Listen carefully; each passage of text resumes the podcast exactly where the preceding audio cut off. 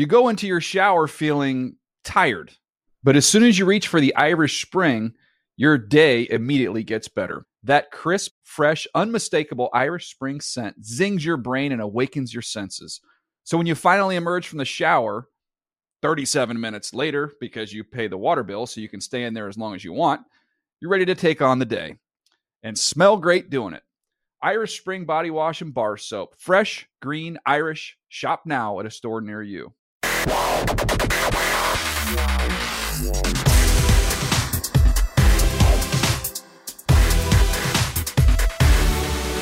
What is up? Welcome to another edition of the NFL Fantasy Football Show. It's me, your man MG Marcus Grant, your Vax, Ronan, uh, variants, you know, Neo in the Matrix, you know the whole deal at this point. Uh, joined as always by producer Justin, Michael F. Florio, which uh, Florio, I don't know if we've talked since uh, the whole thumbs down thing. Javi Baez, but I think it's Frankie Lindor now are giving thumbs down to Mets fans. Um, as somebody who doesn't have a stake in it, I am amused. You are a Mets fan. I would imagine you don't feel quite as amused by this thing. Um, part of me, like, I'm not a, a, fan who likes to boo my own team's players. So I understand that the players are like, hey, we don't like getting booed by our home crowd. It doesn't make us play better. But at the same time, you cannot boo the fans back. Like, they pay to watch you play. You have been in the worst stretch of the season and especially Javi Baez. Like Javi Baez came here like two weeks ago. They've done nothing but lose, and he's a free agent at the end of the year. That's really going to make the uh, the Mets want to retain you. I, I don't get it. it's, it's it's it's amusing. Um, you know, and I also think it's funny, especially you talk about Javi Baez. He's been there for two weeks. Like a lot of those fans have been there for life. Like they have been through a lot of pain uh, you know, so like your little thumbs down thing is not going to really deter them. But uh, you know, good luck. Even Mets to always be the story, even when they've fallen out of the race. right? Like they, it's so funny. At the beginning of the year, they were so good. People were like, "Well, maybe they've turned it around," and now they, have gone back to being the Mets, and now there's there's comedy. They're, now they're booing their own fans. That's how far they've fallen. this is Oh, that is that is entertaining. Um, all right. Uh, this is not a baseball podcast, obviously. So we got plenty of football stuff to talk about. We'll give you our all preseason hype teams. We're gonna give you our guys that we feel like we need to leave every single draft with. Uh, and we're gonna give away the Madden codes. I know that uh, we talked about that on the last show. So we got a few submissions. We'll read a couple of the ones we like, and uh, we will announce who our Madden code winners are going to be. Uh, but first, we got some news headlines, including uh, an eye opener from this morning. And for me, it was literally an eye opener. I woke up, I rolled over as I am wont to do. I grabbed my phone, I opened up Twitter. It is a terrible habit. You shouldn't do it, kids, but uh, I am addicted to it. Do as I say, not as I do in this situation. Um, the first thing I see is a tweet from Tom Pelissero saying that the Patriots have cut Cam Newton. He is no longer a New England Patriot. Uh, obviously, that means Mac Jones is now your starter in New England. Certainly, this one caught everybody by surprise. The subsequent reports have been that some of it has to do with Mac playing so well in the preseason. Some of it has to do with Cam not being vaccinated, already having missed time, and the fear that they could uh, be without him at some point, or maybe even have to forfeit games if an outbreak were to occur. Um, that is a whole different set of circumstances that really has nothing to do with your fantasy team. What does have to do with your fantasy team, though, Florio, is Mac Jones now being the starter. And are you interested in drafting him at all? And if so, where? Uh, I think Mac Jones is better for the pieces around him, but I think that Cam Newton would have been the more useful fantasy piece if he was the starting quarterback, if that makes sense. I think mm-hmm. Cam, what he did last year, the, the 12 rushing touchdowns, he had the third most rushing yards.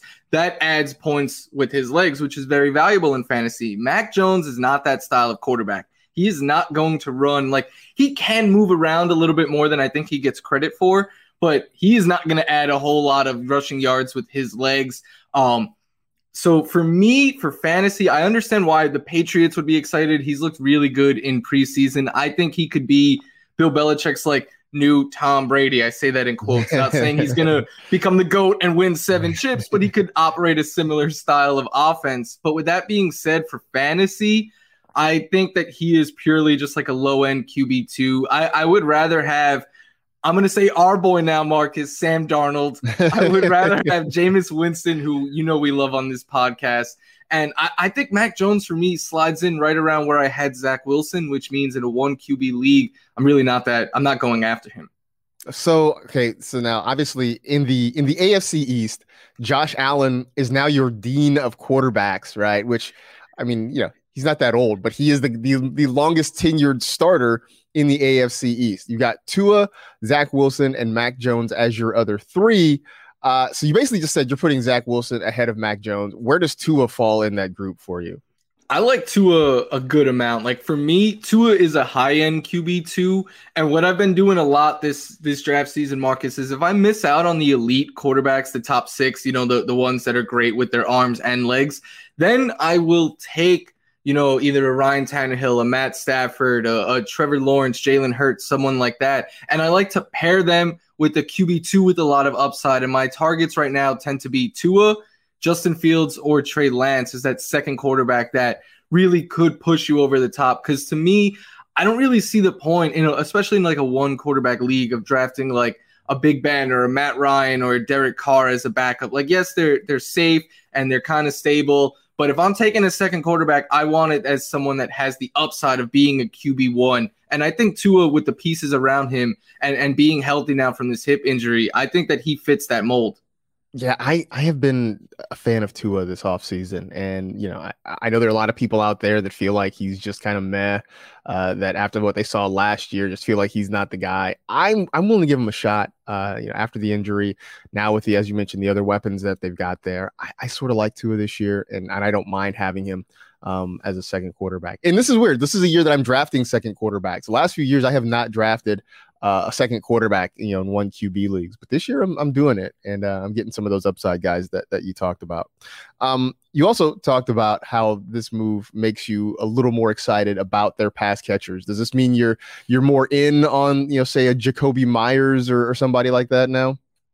It's interesting because the one thing that Cam Newton was doing in preseason was just locking in on Jakobi Meyers and throwing to him wherever he is on the field. So I think he actually is the one Patriots pass catcher that this doesn't really boost a whole bunch. Not saying it lowers him either, but I think he kind of stays status quo. Whereas I, I really think this is a huge plus for the running backs, especially like someone like James White uh, in the passing game, because Cam Newton, Marcus, we know it when he felt the pressure he would tuck and run. Mm. Whereas Mac Jones is going to look to scramble and just find the closest target. And that's more often than not going to be James White. I also think this really helps Jonnu Smith, who is someone that I've been excited about because we hear it a lot, right? Like a rookie quarterback's best friend is their tight end, just that safe target over the middle. And I think Jonnu Smith could provide that, especially in the red zone. Uh, I think that he has a really good chance of leading this team in touchdowns. So, of all the Patriots pass catchers, he's actually the one that I am most interested in for fantasy, mostly because he's a tight end.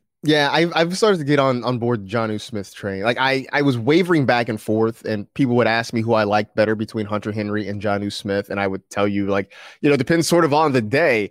Um, but but watching a little bit of the Patriots so far in the preseason, it, it is interesting to see how they've used Jonnu, how they're scheming to get him open, how they're just trying to get him the ball, and basically just trying to get him in space and let him use his athleticism to sort of make plays happen. And so that that sort of gives me a little bit more confidence that if, if I'm going to take a shot at one of those two tight ends, it's going to be Jonnu. I think Hunter Henry will be fine. I just feel like you know Jonnu Smith has uh, a little more versatility in, in how they can use him in that offense. That's sort of what I like there.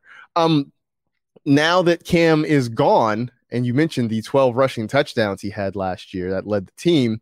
Um, where do all the rushing scores come from? I mean, does it just does it does it fall to Damien Harris? Does Rhamondre, Rhamondre Stevenson really become LeGarrette Blunt 2.0? I mean, where does this all go now?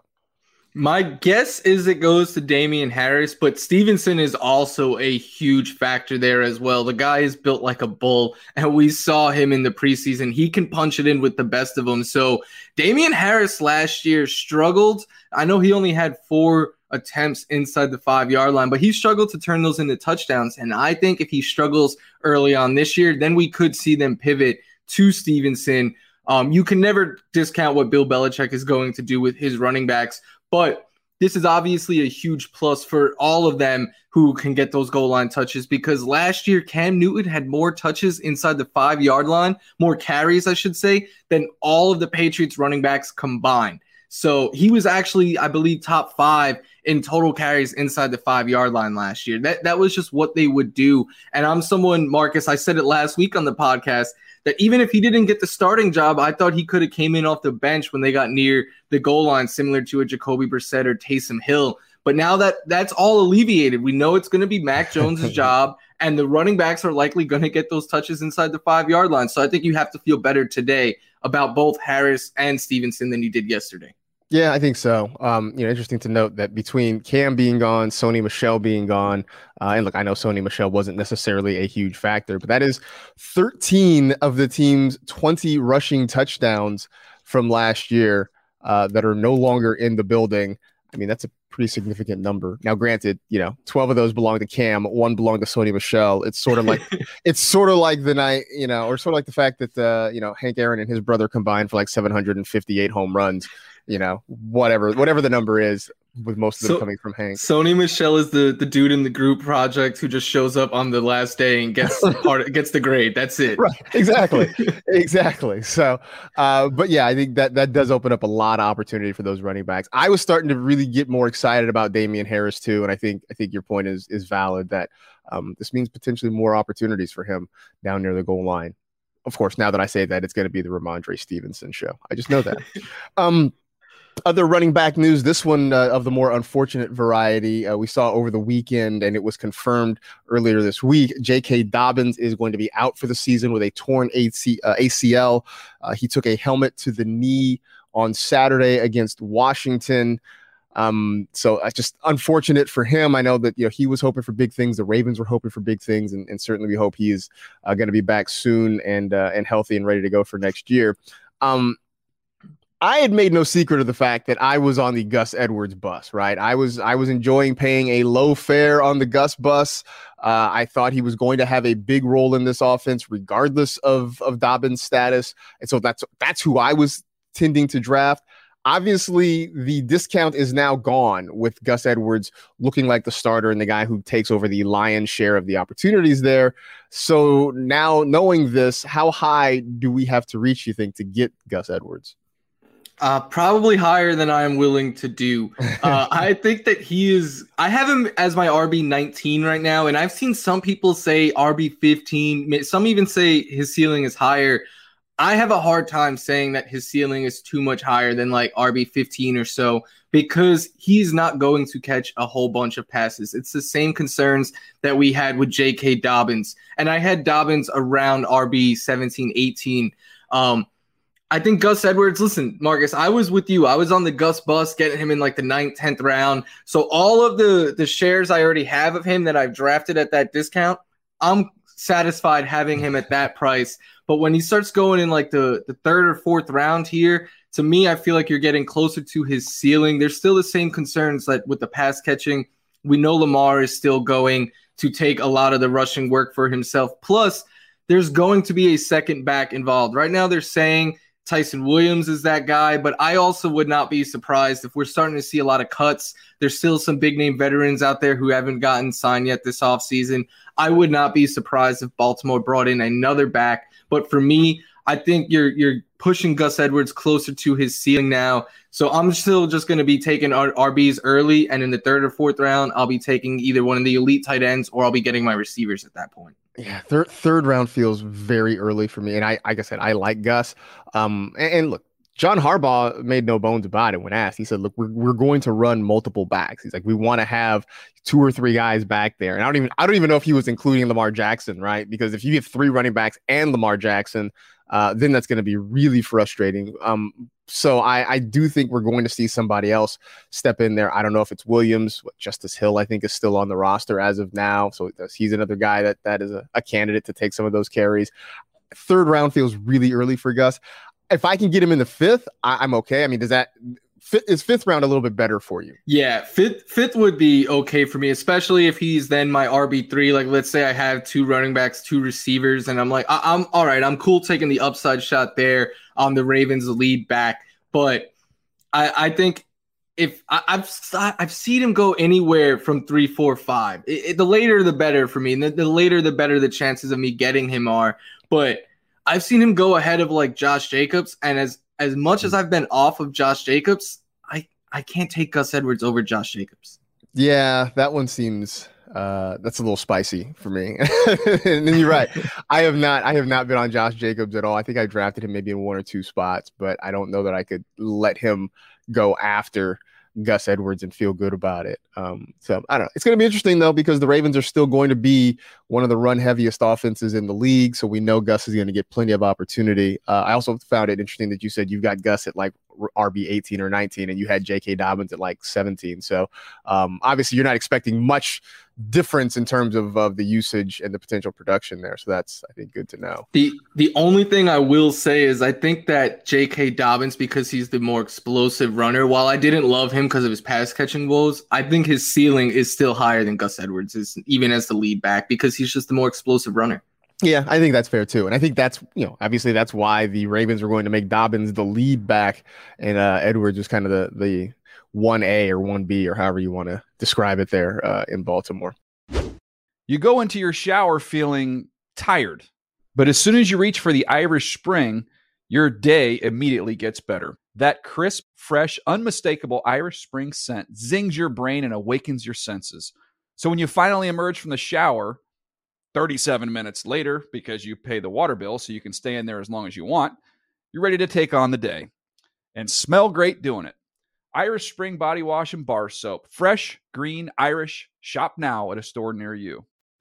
The Jaguars finally decided to name Trevor Lawrence their starting quarterback. Surprise, surprise.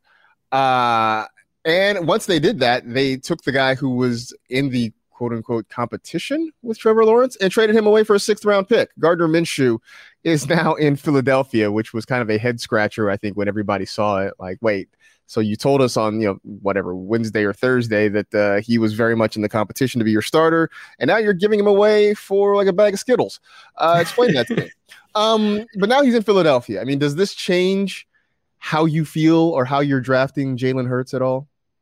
No, it doesn't because I'm someone who had been in on Jalen Hurts, Marcus. He's in my top 10 quarterbacks. I think the upside that he brings with his legs is a top five fantasy quarterback. And my approach with him has been if he is anywhere close to as good as I think he can be, this doesn't matter. He is not going to lose his job to Gardner Minshew. The one thing I will say, though, is I think it shortens his leash a little bit because – the uh, the Eagles are a team that have two, potentially three first round picks next year if Carson Wentz stays healthy this year. So that means that they have the draft capital to go out and get a quarterback next season. So I've been thinking that they need to see have a full evaluation on Jalen Hurts by the end of this year. Like they need to know if he is their guy or not. So my thinking was, what do they benefit by playing Joe Flacco over him?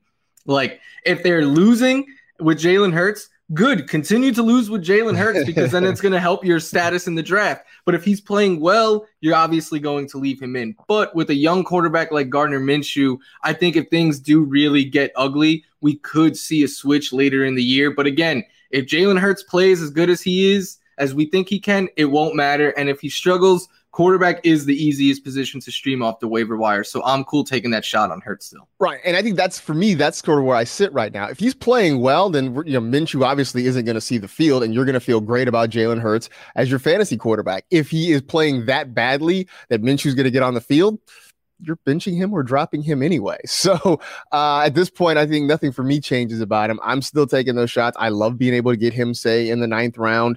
Uh, and look, I, I have a couple teams where he is my primary quarterback. I do have some insurance behind him just in case, but you know, I feel okay with that because I think I think the upside, as you mentioned, is certainly there. And people, you know, when the news broke, I had a couple people ask me like, "Does this worry you about Hurts?" I was like, "No, not really. Like, I don't, I don't think they're bringing in Gardner Minshew to be the starter."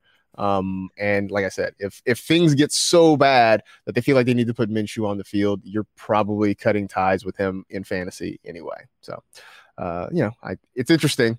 I just think it's mostly uh, Urban Meyer trying to uh, you know flex a little bit when nobody when people just don't understand. Like there was no there was no point to flexing over Trevor Lawrence. Like nobody believed that Lawrence was never you know, was not going to win that job. Like, um, so why?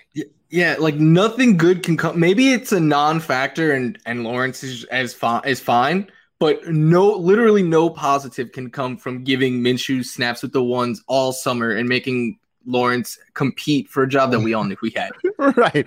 Uh, yeah. I mean, you know, that's sort of that, that, that thing works in Columbus and Gainesville and stuff like that. It, it's not the same in the NFL. Whatever.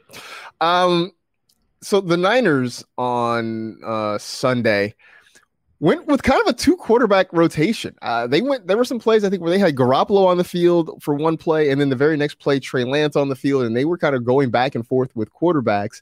Uh, somebody asked Kyle Shanahan whether or not they would actually run a two QB rotation, and as Kyle Shanahan is wont to do, uh, he sort of was coy about it, didn't necessarily give any insight one way or another. But at least the rumor is out there, the speculation is out there that this is a thing the 49ers could do. We've talked about this, Florio, in terms of the Saints and Jameis Winston and Taysom Hill. Uh, we had talked about it in terms of the Patriots with Mac Jones and Cam Newton. Obviously, that's not really uh, going to happen at this point. But um, is this the wave of the future, or is this just that we have a couple of you know maybe coaches that think outside the box that are willing to kind of play with our heads right now? I'm hoping it's the latter for fantasy purposes because if this is the wave of the future, man, you're gonna have to start. Marcus, this is the answer for how to get quarterbacks properly yep. drafted. Yep. We have the good ones be the only quarterback out there, and the other ones are in a rotation. but this would be awful for fantasy because Trey Lance is someone that we know, Marcus, many people are excited about for fantasy. But if he's in a rotation and and we saw both of the touchdowns were a rushing touchdown by each quarterback this last game. Like something like that makes this so unpredictable that I don't think either Jimmy G or Trey Lance would really be trustable for fantasy purposes. So I'm hoping that this is just Kyle Shanahan doing what Kyle Shanahan has done since pre NFL draft, where he just lies about everything and doesn't gives a bunch of half truths. But if this is if this is the case for fantasy, I don't think either one of them are really startable. I know that's that's sort of the frustrating part. I mean, I, I think that in the short term, it gives Trey Lance a little bit of a value boost. I mean, you know, him playing gives him more value than him not playing, but it will be incredibly frustrating if this is how it works.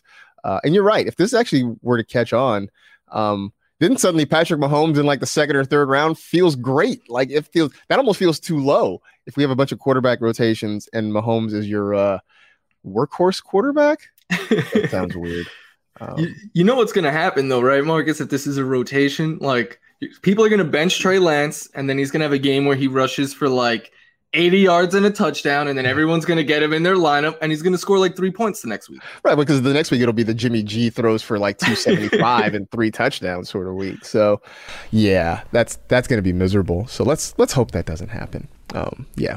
Uh, speaking of which, I know a lot of folks are doing their fantasy drafts in the next week, probably over the weekend. Uh, we still have a whole other week uh, of of dead period before we actually get into the season. But anyway, if you are looking to dominate your fantasy leagues this season, you can check out the Fantasy Draft Spectacular presented by SundayTicket.tv. It's Adam Rank, joined by a whole host of experts. Plus, me and Florio are there too, some NFL legends, celebrities. It's a two hour special to break down this year's top players, breakouts, rookies, sleepers, and more. You can catch out the Fantasy Draft Spectacular live today today being Tuesday, uh, 5 p.m. Eastern in the NFL Fantasy app, NFL app, NFL.com, and YouTube. So by the time this is out uh, and you're listening to it, the Fantasy Draft Spectacular might be airing in those places. And if you don't catch it live, uh, it will be available on demand in all of those same places. Probably YouTube will be the best place to find it on demand if you want to do it there. But it's a lot of fun. Uh, I was in there, I talked rookies with Rank. Uh, Florio, I know you and Kimmi Chex did a mock draft.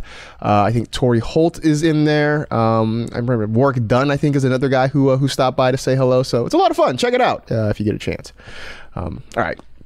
Uh, now that we have reached the, the end of the preseason, uh, I don't know what we call. What do we call this dead week? Like, because this is new. Like, we've never had this before. Like, we need a name for it because it's not really the preseason, but it's like the not the season.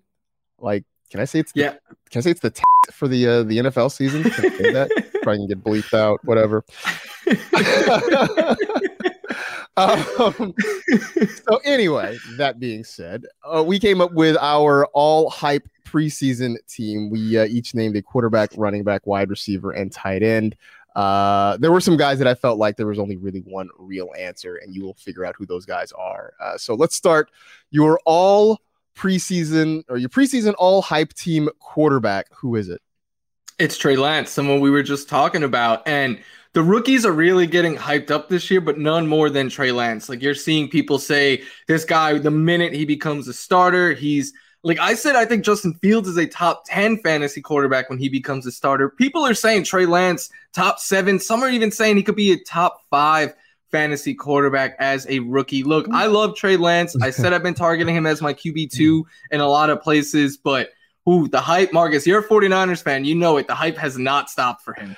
It has not stopped at all, and he's my he's my guy too. Um, I really did. I tried to look and see if there was somebody else, and you know, I thought, well, you know, maybe Trey, maybe Jalen Hurts, but you know, I, I think I think the hype is sort of you know mellow for him. I think people have expectations. Uh, I, I, just don't see any way around it. It's that it's it's not Trey Lance. Maybe Justin Fields, but even then, uh, Matt Nagy has sort of stomped on that by repeatedly saying Andy Dalton is his starting quarterback. Um, yeah, I, I mean, like Trey Lance is going off the board in drafts before guys that we know are going to start 16 games. I mean, you know, I I, I say what you will about Ryan Fitzpatrick. We know that he's he's going to be the week one starter and as long as he doesn't you know blow up too much he's going to start i say 16 17 games. I got to get that right. 17 games uh, this season as long as things don't go sideways. Same with tua. I mean this is the guy who's slated to be the dolphin starter all year long these are guys that are going after trey lance and uh, i haven't seen the top five hype that that blows my mind because as much as i like him um, that that's a bridge too far for me, but I, I do think he's that guy. Bet you, I've seen some wild stuff on fantasy Twitter this summer. Man, um, this also goes to the fact that like we we we have too much to do and too much time, or I guess not enough to do and too much time. So then we end up with uh some really wild. That's man, that's that's gonna throw me off all day. That's wild. Top five. um, running back, your uh, your preseason all hype running back. Who is it? This one hurts me, Marcus, because you know I love this guy and it's Austin Ekeler. He is someone that I liked last year a lot, and I liked. I, I still am cool taking him as like you know a fifth, sixth overall pick, but like you have to pay so much higher price now because everyone loves Austin Ekeler. The last couple of months, eh, I mean, you can't open up Twitter without seeing someone say something good about Austin Ekeler.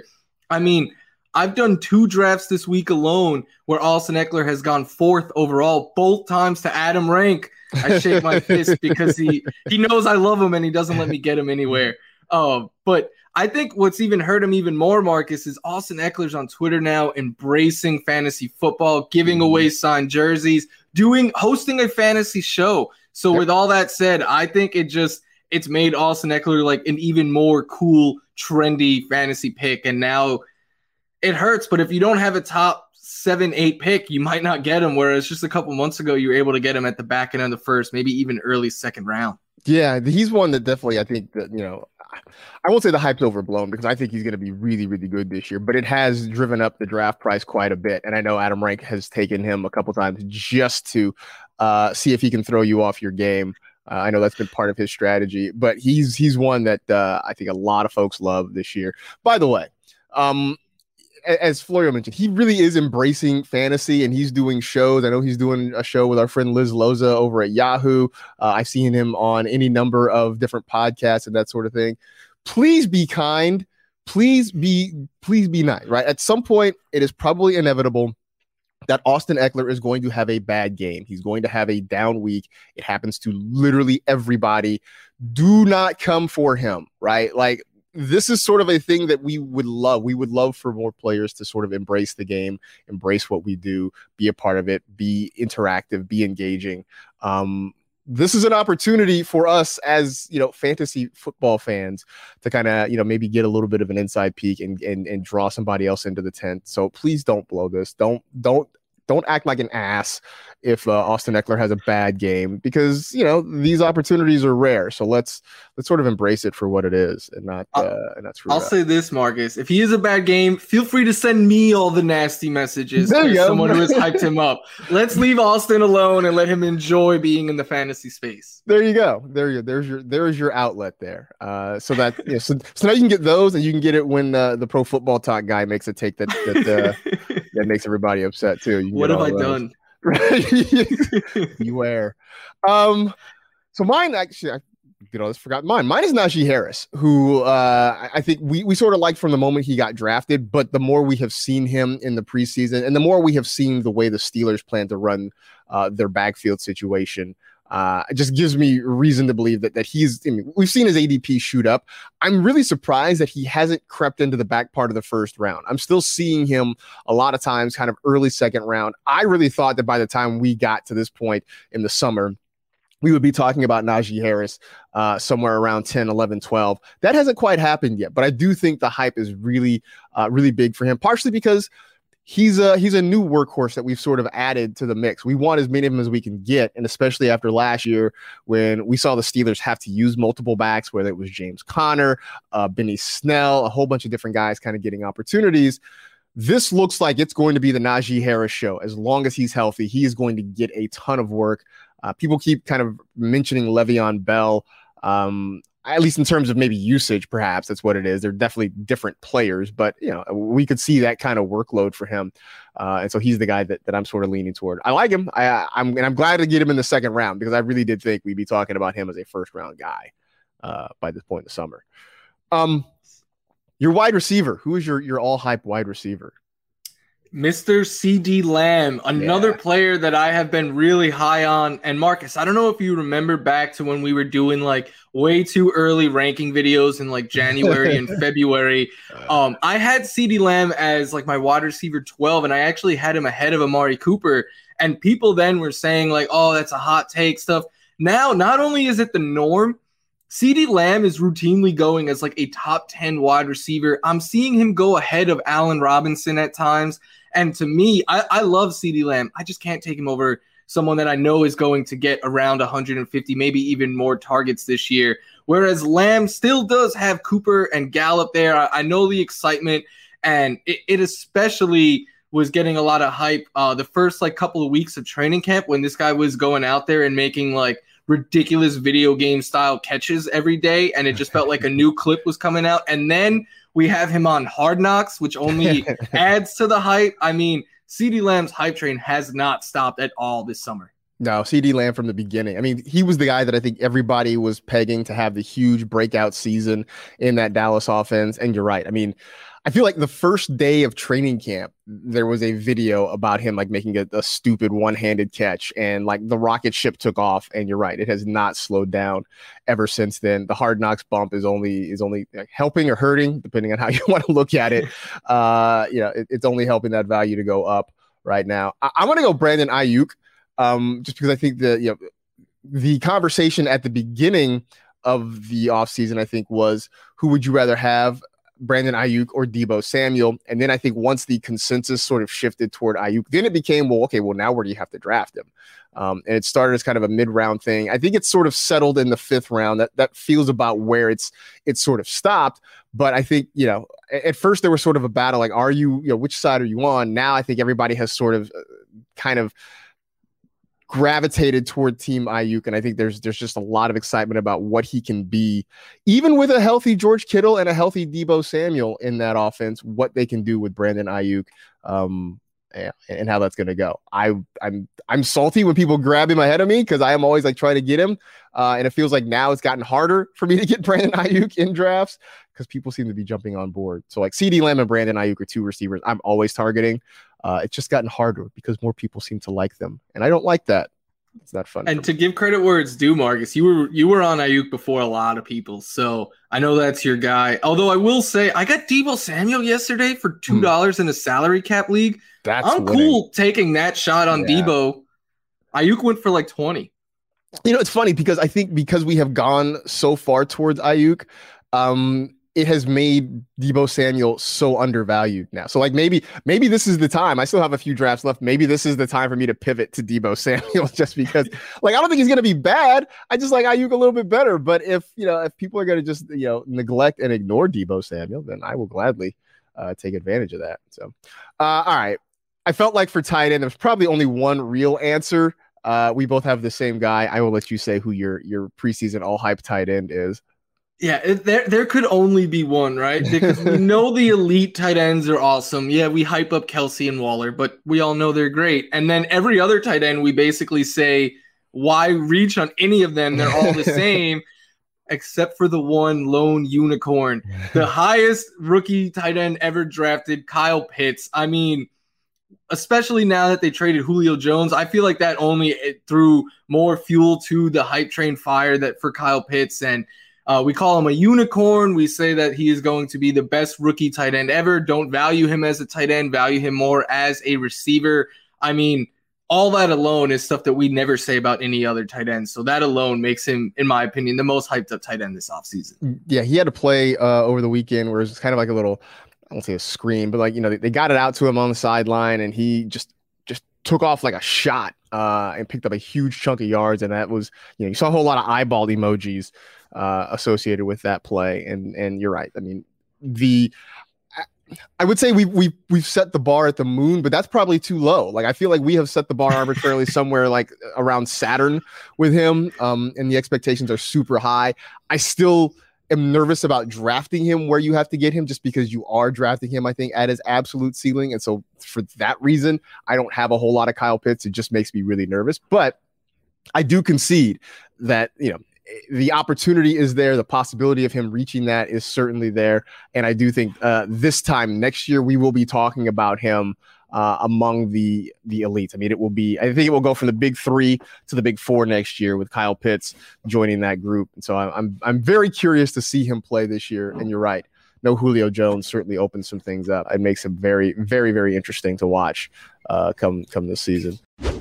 You go into your shower feeling tired but as soon as you reach for the Irish Spring, your day immediately gets better. That crisp, fresh, unmistakable Irish Spring scent zings your brain and awakens your senses. So when you finally emerge from the shower, 37 minutes later, because you pay the water bill so you can stay in there as long as you want, you're ready to take on the day and smell great doing it. Irish Spring Body Wash and Bar Soap. Fresh, green, Irish. Shop now at a store near you. All right, so those are all hype guys. Next, I had the you know the our guys, the guys that you have to feel like you want in every single draft. So I we each pick three. Who are the three guys that you you feel like you need to walk away with every time you do a draft? For me, a lot of it comes down to draft strategy. I'm getting RBs early, which means I need to fill wide receivers in the middle round. So I am shooting for wide receivers that I think have the upside of greatly exceeding their draft costs Jerry Jeudy is my guy. He is one of them. Mike Williams is another, and then Marvin Jones Jr. I think all three could outlive their ADP.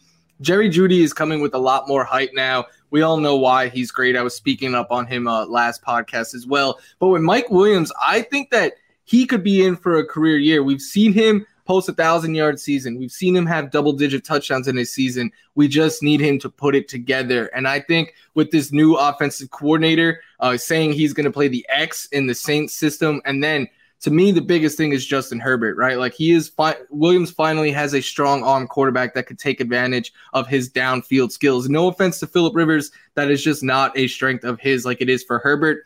And then with Marvin Jones Jr., I think that he could lead this team in yards and touchdowns. I mean, Marcus, he has been a top 30 wide receiver in points per game four years in a row and has at least nine touchdowns in the three seasons, the three of the last four years that he has stayed healthy. And you get him after Shenault and after DJ Chark. So I love waiting until like the ninth, 10th round and getting Marvin Jones Jr.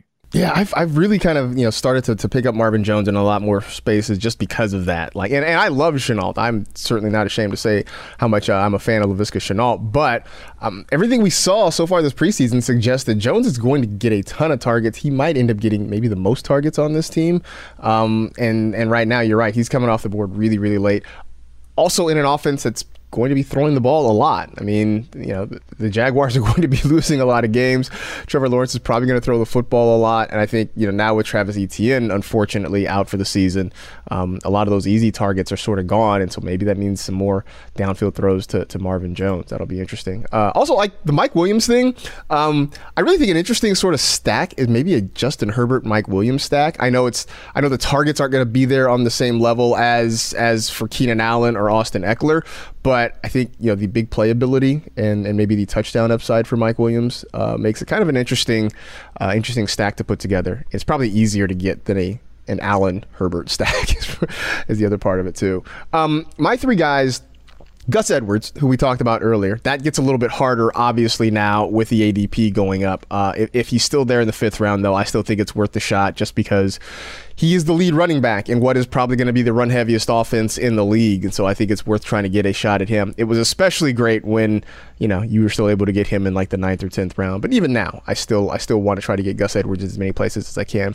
Jalen Hurts, another one. Um, you know, he's got that upside, but he's still sort of going a little bit later in drafts. You're not you're definitely not having to draft him where you're going after a Kyler Kyler Murray, Lamar Jackson, even, you know, a, a Justin Herbert, somebody like that. You can still wait a little bit longer get a Jalen Hurts, get that upside, and if you don't feel confident, just go and draft a second quarterback later on in the draft, uh, and just have that insurance just in case things don't work out as planned uh, with Hurts. But I think the the right now the risk in drafts uh, is a lot less than what the potential reward is if he plays the way we think he can play uh, in 2021. And then my third one is Amon-Ra St. Brown. I have said it all off season long how how much I'm excited about what he can do uh, and what his place is going to be. excuse me in this uh, Detroit offense. That only gets bigger, I think. Uh, Breshad Perriman got released. Um, it's you know the, the Lions decided pretty early that, that that was not going to be the answer, so they let him go, and this just seems to solidify St. Brown as the number two target behind T.J. Hockenson in that offense. And again, an offense that might not be super great, but they're going to be throwing the ball a lot. They're going to be playing from behind, um, and if he can be sort of Cooper Kupp 2.0 or Cooper Kupp Light, even. Um, there's a lot of targets coming for Amon-Ra St. Brown, and the draft capital. I mean, it's next to nothing. You could probably wait till the 13th, 14th round and get Amon-Ra St. Brown, and uh, you know, and prosper. Hopefully, that's the plan. I'm all about that pick, Marcus. I, I like St. Brown a lot, and I'm not one buying into this preseason narrative that the Lions three receiver set is going to be Williams, Cephus, and Kalif Raymond. Like I think Amon Ra St. Brown is going to hmm. be in at the very least on three wide receiver sets as the slot receiver. And I agree with what you said. I think that he could be like a poor man's Cooper Kupp for Jared Goff in this offense. Yeah, I think so. Um, it'll be interesting. His brother is a free agent now. Uh, Equanimeous uh, got released by the Packers this morning, so uh, maybe there could be a St. Brown reunion in Detroit. They, they have a, a younger brother in college still. Osiris. They, they are one of yeah, they are one of the most interesting. They have to be the most interesting family, not just in football, maybe in all of sports. Yeah, they uh, the, the Osiris is a receiver at Stanford, I believe. Um, and yeah, he's still in college. The, the thing that always amuses me about them is that the kids are all named Saint Brown, but their parents are just Brown. Um, the, the parents added the Saint part, I guess, to give it a little more panache. I'm not really their, sure. Their dad, I, I, had to look stuff up about him, and their dad said that he um he didn't believe that his kids were like ordinary, so they didn't deserve ordinary names, and that's why they all have like the names that they do, which is all they speak. German. They lived in Germany for a bit. Their mm-hmm. dad was like a powerlifting champion. Yeah, like, like they, Mr. Universe or something. Yeah. Yeah. They have a really interesting backstory. Yeah, um, they're, and they're uh, like the Ball brothers of the NFL, just not as uh, in your face. Right, exactly. uh, yeah, it's funny because they all have very unique names, but their parents are John and Miriam. So, um, yeah, John Brown. John most, Brown, right? Like, the most generic name. Such a common name, just John Brown. There's uh, literally an NFL player with that name. Exactly. Um, not a bad. I feel like we haven't talked about John Brown. Like, have you drafted him? Do you have any interest in John Brown? And this is random. I, I did until Gruden's lately has kind of been saying like he's struggling to crack the starting lineup. Then I've kind of mm-hmm. soured on him. Um, because I, I still think they have incentive to get Henry Ruggs involved. Yeah. And Bryan Edwards seems to be in in really high standing with them there. So I wouldn't be surprised if Brown is kind of a backup option to those two. Yeah, I I, I think that's probably fair. Um, yeah, I like John Brown. It just you know just really since he left Arizona, it's been hard for him to stay healthy and uh, just be as productive as as he was early in his career. Um, all right, uh, we got Madden codes. I announced that last week. Uh, I asked for folks to you know give us a five star review. Uh, you know, screenshot it, uh, send it to us, and let us know what system you're playing for. So I've got three right here. Um, and you know what? Let's just keep it real. Uh, I got three. I, we have two codes. We'll see if we can wrangle a third, and we'll just we'll just we'll cast we'll, we'll, we'll crown three winners. That that seems fair. That seems fair, right? Seems good to me. All right, cool. Uh, so let's read the three the three here that I like the most. Uh, this one from Kevin Tata Tata. I'm not sure if I if I mispronounce your name. I apologize, Kevin. Uh, but the five star review says uh, best fantasy podcast. This podcast has kept me fantasy relevant in all of my leagues for over five years. The only season I didn't make the playoffs was the year I couldn't listen and study fantasy football because I was going through Army boot camp and job training. Uh, thank you for your service. Uh, glad to get back to the podcast. Also, still miss Rank Co and Gelhar though. Yeah. Well, I mean, Rank we still have around, and he still shows up every once in a while. But Co and Gelhar, yeah, uh, you know, miss those guys. We still talk all the time. Uh, but yeah, that was a good time. So uh, thanks, Kevin. Um, we will get you uh, your code and uh, appreciate appreciate you listening for all these years and best of luck this year. Uh, this one from J Doe, uh, J Doza eighty eight on Twitter. Best fantasy show ever.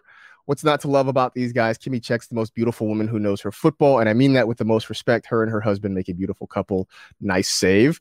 Uh, Michael F. Florio is the man. He knows his sports and gets some. And's got some style. Marcus Grant, my guy, is talent. All the advice he gives is 100. Adam Rank, who can't love this man, funny, funny guy, and a football guru. I mean, flattery always works. So uh, that was so, my personal favorite. Just yeah, absolutely. flattery goes a long way in this one, uh, which gets us to the one that I think I liked the mostest. Um, This one from uh, Jacob Brummel says, dodging players like Neo in the Matrix. Thanks to MG, my guy Marcus Grant. For years, I've had a better insight on which players to dodge, just like Neo in the Matrix and Mar- Marcus dodging the Delta variant. This podcast will have you realizing just how little you know about fantasy football and how badly you need help on a weekly basis. If you don't listen to the NFL Fantasy Football Podcast, you're essentially a one legged duck that swims in circles. Don't be a one legged duck that swims in circles. Uh, I appreciate that he listens all the way to the end and uh, and remember some of the goofy things that I throw in at the end of the podcast. uh, so congrats to all three of you, Kevin, Jacob, and uh, Jay Doza. We will uh, reach out to you and uh, and get you some codes as soon as possible. So enjoy. Congratulations. Uh, and for everybody else, uh, appreciate you playing, appreciate you listening as well, which I guess feels like a good spot to uh, to sign off and close this thing up. That is it. We are done. We appreciate you hanging out with the NFL Fantasy Football Show. You know the drill. Tell two friends to tell two friends. Rate, review, and remember what happens if you take NoDoz and wash it down with NyQuil. Be safe, take care of yourselves, get vaccinated, and we will see you on Thursday.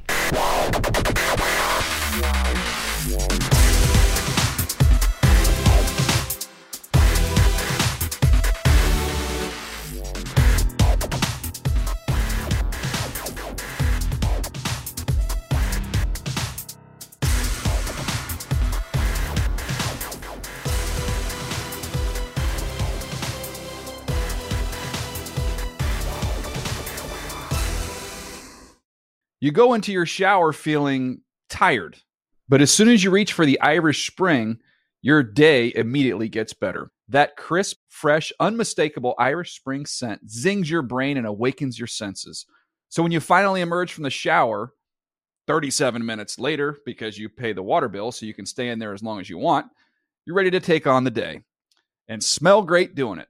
Irish Spring Body Wash and Bar Soap. Fresh, green, Irish. Shop now at a store near you.